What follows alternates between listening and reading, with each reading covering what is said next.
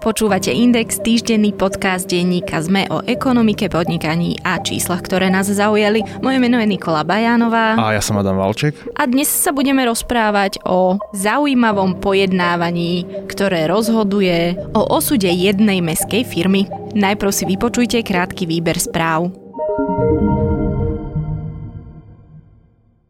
Železničná spoločnosť RegioJet v Lani zvýšila svoj obrad o 20 miliónov na 60 miliónov eur. Zisk pred zdanením dosiahol takmer 4 milióny eur. Tento rok plánuje RegioJet jazdiť na nových dotovaných linkách najmä v Českej republike.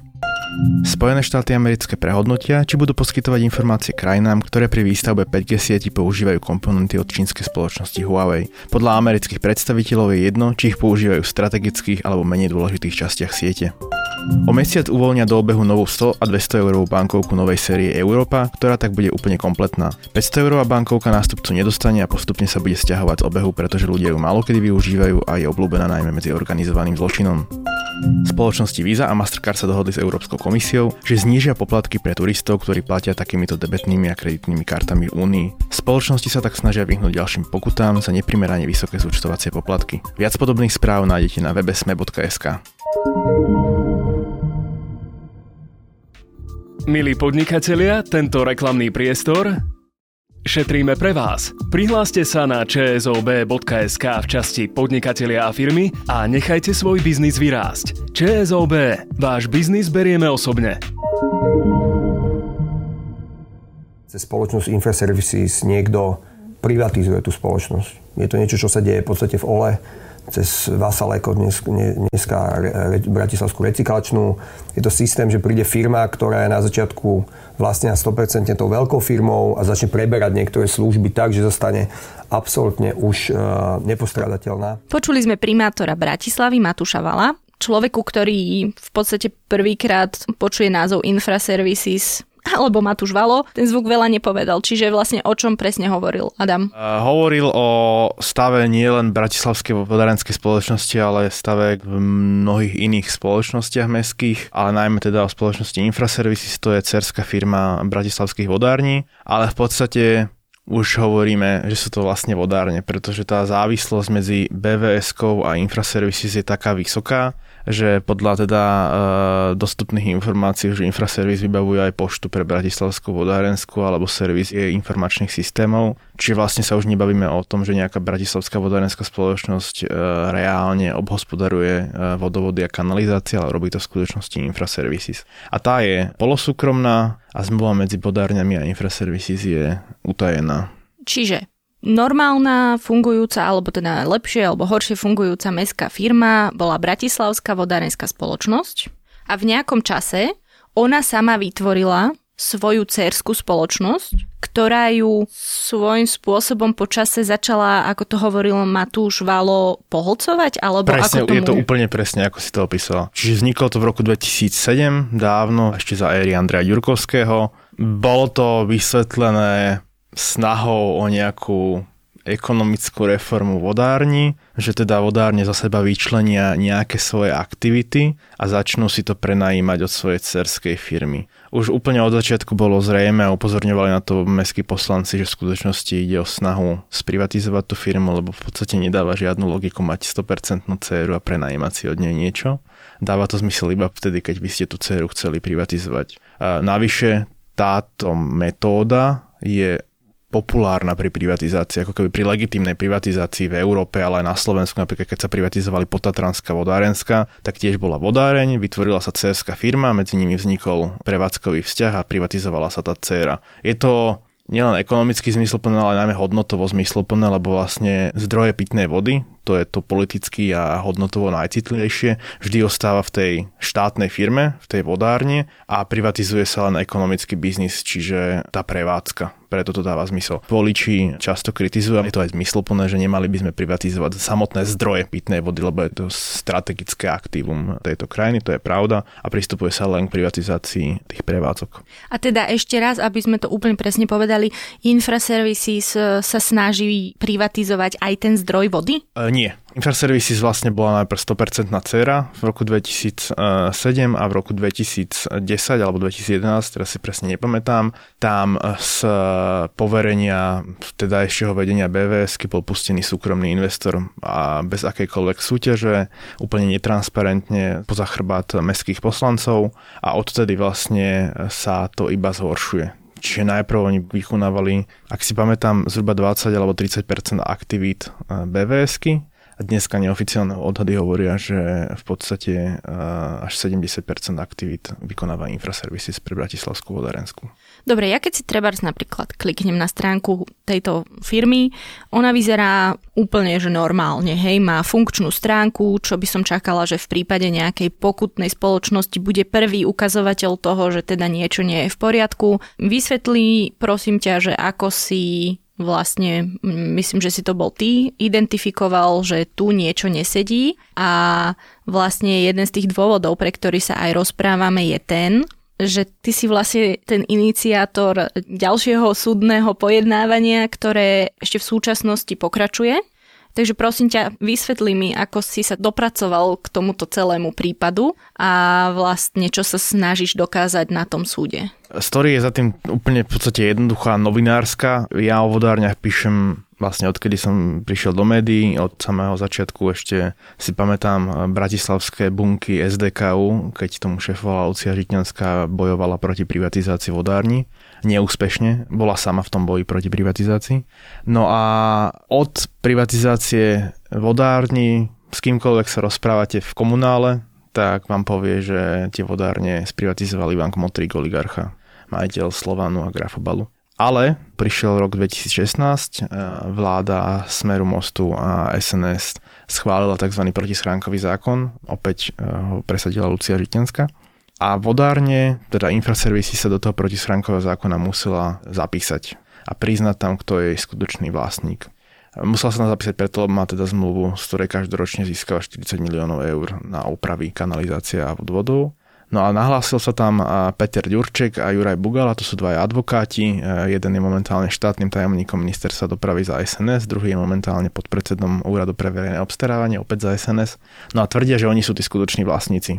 Ja som tomu neveril, eh, ani tomu neverím, ani ma o tom nepresvedčili počas toho ročného konania, tak som v Láni na jar podal podnet na okresný súd Žilina, ktorý spravuje tzv. protischránkový register a spísal som mu pochybnosti, ktoré mám o tom vlastníctve. Ide v podstate o jeden z prvých vážnych prípadov tej protischránkovej legislatívy, takých tých viac sledovaných spoločensky, Uh, ide asi o prvý prípad, v ktorom je predvolaný na výsluch nejaký slovenský oligarcha. Ivan Kmotrik už bol predvolaný, uh, poslal pn na ktorou súd sa teda zapochyboval a je predvolaný na ďalšie pojednávanie 21. mája. Počas toho vyšetrovania sa ukázalo, že vlastne nákup tých akcií v Infraservices uh, Jurajom Bugalom a Petrom Ďurčekom financovali schránkové firmy, ktoré financujú iný biznis Ivana Kmotrika, čiže tie indície, že za tými Ivan Kmotrik sú naozaj veľké. A v podstate prečo som to inicioval? No, inicioval som to z dvoch dôvodov, lebo zlyhali všetky iné novinárske metódy zistenia, že kto je reálny majiteľ. Bola to protischránková legislatíva, na ktorej príprave som sa aj ja podielal e, formou pripomienok, čiže tú legislatívu iniciovali istým spôsobom aj potreba novinárov proste ďalej zistovať, že kto obchoduje so štátom a prišlo mi logické do toho ísť, do tej aktivity. No zároveň za tým je taký nádych aktivizmu, že jednoducho ja bývam v Bratislave, som klientom v zasadení priamy Bratislavskej vodárenskej spoločnosti, platím jej za vodu a vodné a stočné a jednoducho príde mi zvrátené, že nevieme, že kto na tom zarába a zároveň ak by súd povedal, že infraservis klamala v tom registri, tak ich vymaže z registra a pre mesto to bude nástroj, ako vyrokovať lepšiu zmluvu. Je za infraservisy Ivan Kmotrik? Všetci to hovoria, všade sa to hovorí. Aká je pravda, aj ja veľmi nápeto s našim týmom, ktorý má na starosti BVS-ku. E, sledujeme, čo sa deje v Žiline na súde a ako to dopadne. Naše úsilie a náš postoj jasný, nejakým spôsobom sa pokúsiť získať väčšie percentá v infraservices, pretože tie zmluvy sú naozaj nemilosrdné voči BVS a tým pádom aj voči Bratislave a riešenie, ktoré, ktoré, jedno z riešení, ktoré je na stole, skúsiť kúpiť nejakú časť infraservices tak, aby sme nad, nimi, nad ňou získali kontrolu. Teraz tú kontrolu nemá BVSK. Ak ich vymažú z obchodného registra, čo môže byť vlastne verdikt súdu, budete sa snažiť vyrokovať novú zmluvu, lebo vám to dá do ruky ako keby nové zbranie, čiže budete sa snažiť stlačiť tie nevýhodné ceny, ktoré dnes BVSK voči infraservices ako keby má, alebo čo bude ten, tá cesta? A nie je jedna z možností to, že by ste ako keby otvorili novú zmluvu iba na nejaké obmedzené obdobie a potom si založili ako keby znova cerskú firmu BVS, ktorá to bude robiť a už za výhodných podmienok? E, načetli ste dve možnosti, ktoré sú tam. Je aj tretia, že Bratislava alebo BVS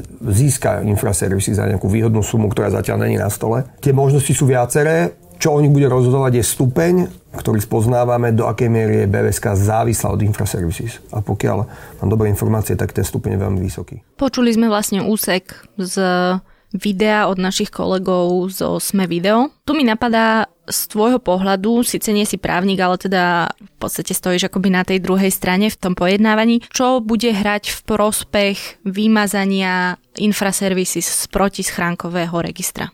Tým, že protischránkový register má vlastne len fakticky dva roky funkčnosti, tak je to veľmi ťažko predpokladať, lebo ide vlastne o prvý vážny prípad, ako som spomínal. Ale zákon hovorí, tak ako by som to povedal laicky, že obrátená dôkazná povinnosť tam platí. A to je možno ťažko predstaviteľné pre niekoho, že my vlastne na konci dňa nemusíme vôbec vedieť, že či to je Ivan Kmotrik alebo kto vlastne vlastní Infraservices. Povinnosťou Infraservices na súde je preukázať pravdivosť, že ju vlastní Peter Ďurčík a Juraj Bugala.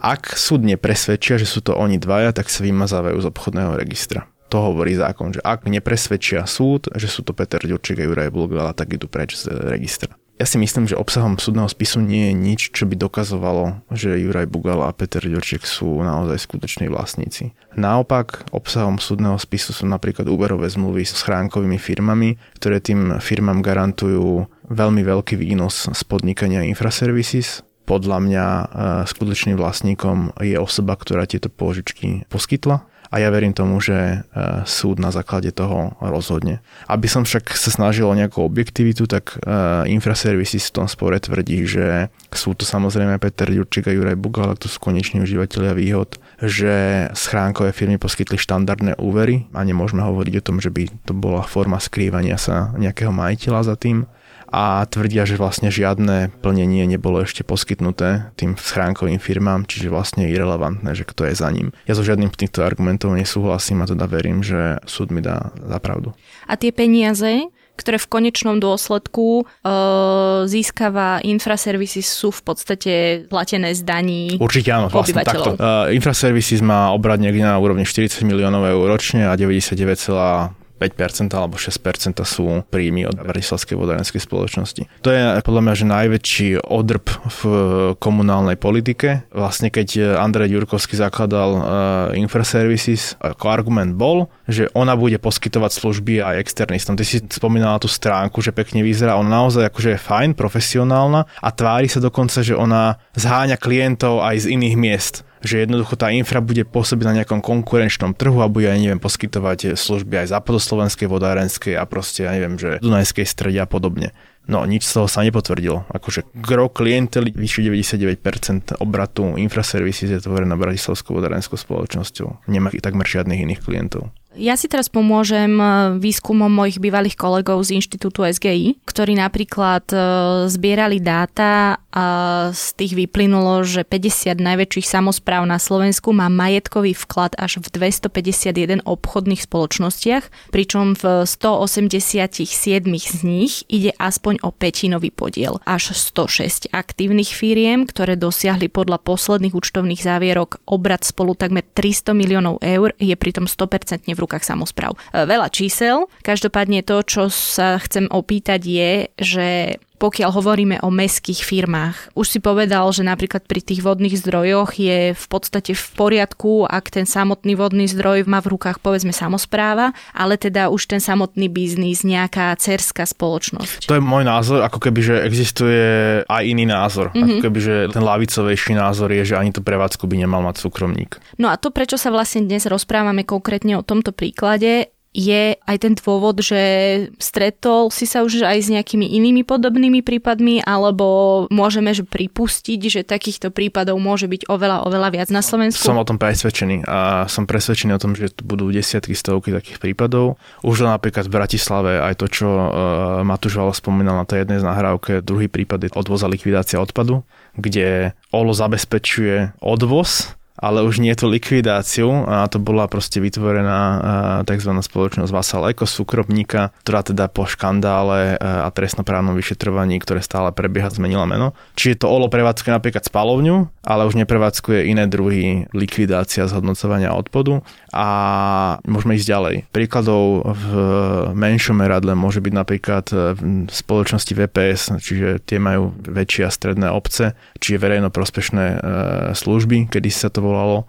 Tieto sa transformovali do rôznych podnikov a nie je ojedinelé, že jednoducho takáto mestská organizácia si jednou alebo dvoma zmluvami na najvýš objedna nejakého súkromníka. A tým sa v podstate stáva tá mestská organizácia iba akýmsi prietakovým ohrievačom. Je to veľmi negatívne z pohľadu transparentnosti, pretože Mesto by si same mohlo objednať napríklad úpravu zelene, ale muselo by to vytendrovať, videli by sme zmluvy, videli by sme ponuky, platil by na to infozákon. V momente, keď e, si mesto založí akciovú spoločnosť, tak tá sa môže začať tváriť, že na ňu infozákon neplatí. Je to veľmi sporné, tomu výkladu nesprávnemu infozákona podľa mňa čilíme viac ako 10 rokov. Nedarí sa nám ho opraviť napriek e, súdnym rozhodnutiam a firmy ho nerešpektujú.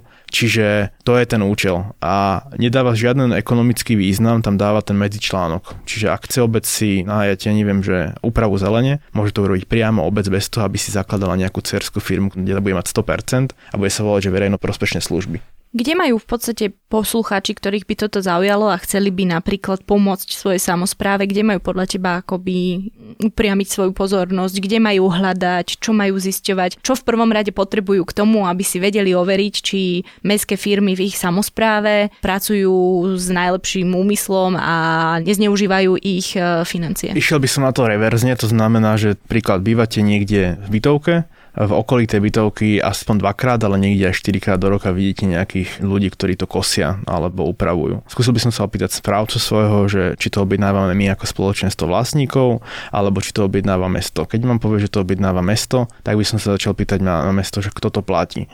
Zrazu týmito otázkami dospete k odpovedi na otázku, že či je placom naozaj obecný úrad, alebo či je placom nejaká štruktúra firiem, môže to byť teda aj nejaký podnik verejnoprospešných služieb, a zistevať si tie zmluvy. Zrazu teda prídete k nejakej zmluve a tu sa dostávame k takej tej kruciálnej otázke, že či je to zmluva na ad hoc službu, čiže či si ten podnik objednal, ja neviem, vytendroval službu 4 krát do roka za rok 2009, pokosíš mi trávu v meste, alebo či je to taký, že môžem to nazvať, megakontrakt, ktorý je napríklad uzavretý na 50 rokov a zahrňa dodávky, že zelen, čistenie mesta, hento, tamto, polievanie. A to už by som spozornil, lebo v momente, ak si nejaká mestská organizácia ide prenajať niečo na strašne dlhú dobu a je toho strašne veľa, tak tam naozaj to zbudzuje podozrenie, že či naozaj nejde o skrytú privatizáciu, lebo v skutočnosti o tom sú vodárne. Infraservices mala uzatvorenú zmluvu na 15 rokov do roku 2022 na takmer všetky služby, ktoré robia vodárne. A to je ten prvok, kde by sme mali spozornieť, lebo to nedáva žiaden ekonomický zmysel. To znamená, že zmluva by sa mala uzatvárať aspoň na takú dobu, že no, uzatvorila by si napríklad zmluvu, predstavme si na benzín. Kúpila by si si benzín za dnešnú cenu na najbližších 5 rokov, no asi by si to nikto nekúpil, lebo predpokladáme, že sa ten benzín bude nejak vyvíjať. To isté s komplexným balíkom služieb. Hej, čiže keď si objednám úpravu zelenie, kosenie, čistenie, tak predpokladám, že sa budú pohybovať minimálne ceny pohonných mód do toho auta, čo to mesto čistí, bude sa pohybovať cena vody, bude sa pohybovať cena chémie, ktorú tu treba obstrekovať. Čiže zrazu prídeme k výsledku, že je to čudné, keď niekto uzatvára na 10-15 rokov nejakú zmluvu ako vlastne funguje tá samotná firma BVS, že vlastne veď ona má svojich zamestnancov, ona má nejakú svoju agendu a tým pádom, keď tie služby sa teda zverili do rúk Infraservices, čo robia potom tí ľudia z tej bvs alebo ako to vlastne funguje? Vznikajú nejaké dve paralelné činnosti, alebo... To je podľa mňa veľmi dobrá otázka a dúfam, že v najbližších mesiacoch sa dozvieme odpoveď od vlastne týmu Valo, ktorý prevzal vedenie mesta. Podľa mňa je táto otázka úplne prirodzená, ja sa to sám pýtam veľa na tom vzťahu nevidíme do ňo. Ako množstvo vecí je obradených naozaj tajomstvom. Ako som myslím povedal na začiatku, napríklad tá zmluva, to sa volá SLA, Service Level Agreement, je tajná. Ako nikto ju nevidel, dokonca existuje o tom, že urbánne legendy, že keď si to odfotíte bleskom, tak je to na papieri, ktorý stmávne. Naozaj, že existujú v komunále veľké legendy o tejto zmluve nedá sa vyniesť z budovy. No to sa bavíme o zmluve, prosím pekne, ktorú má uzatvorený, že obecný podnik s nejakým poloobecným podnikom a sú okolo toho tajomstvé, aké by to bolo e, utajovaná skutočnosť. Čiže už len to samé o sebe je čudné. A ešte mi napadá vlastne, čo na to hovorí treba predstavenstvo alebo dozorná rada, veď tam je, pane Bože, veľa ľudí, keď si to pozerám. Opäť dobrá otázka, opäť to je podľa mňa samostatná kapitola komunálnej politiky. To sú proste politickí nominanti tí ľudia. Dokonca e, vodárne po takým pre mňa že bizarným systémom, teda že majú dozornú radu, majú predstavenstvo a ešte majú výkonný manažment. Čiže tí ľudia, ktorých si tam mesto navolí do predstavenstva, v skutočnosti nevyhnutne nemusia byť výkonným manažmentom tej spoločnosti a je to bizarné pre mňa z toho dôvodu, že jednoducho my sme doteraz platili ansábe ľudí, ktorý reálne nevykonával činnosť vedenia, hej, že proste predseda predstavenstva spoločnosti BVS v skutočnosti splnomocňoval nejakého generálneho riaditeľa na nejaké rokovania a úkony. To je že pre mňa že nepochopiteľné. Teraz to teda e, Matúš Valon nadstavuje spôsobom, že predseda predstavenstva bude viesť tú spoločnosť, že musí to byť nejaký proste odborník, profesionálny manažer. Dnes sme sa opäť pozreli na komunálnu tému, konkrétne sme sa s Adamom rozprávali o prvom prípade, kde bol pred súd pre pochybnosti o skutočnom vlastníkovi firmy predvolaný slovenský oligarcha.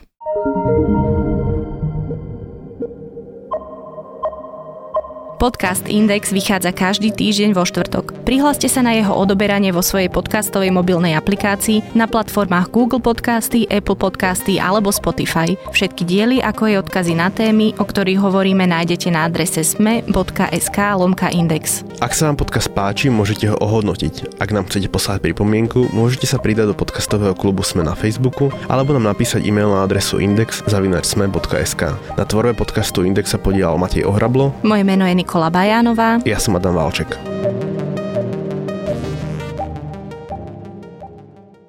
Tento podcast vám priniesla ČSOB. Chcete nechať svoj biznis vyrásť? Prihláste sa na čsob.sk v časti Podnikatelia a firmy a my vaše podnikanie podporíme aj mediálne. ČSOB. Váš biznis berieme osobne.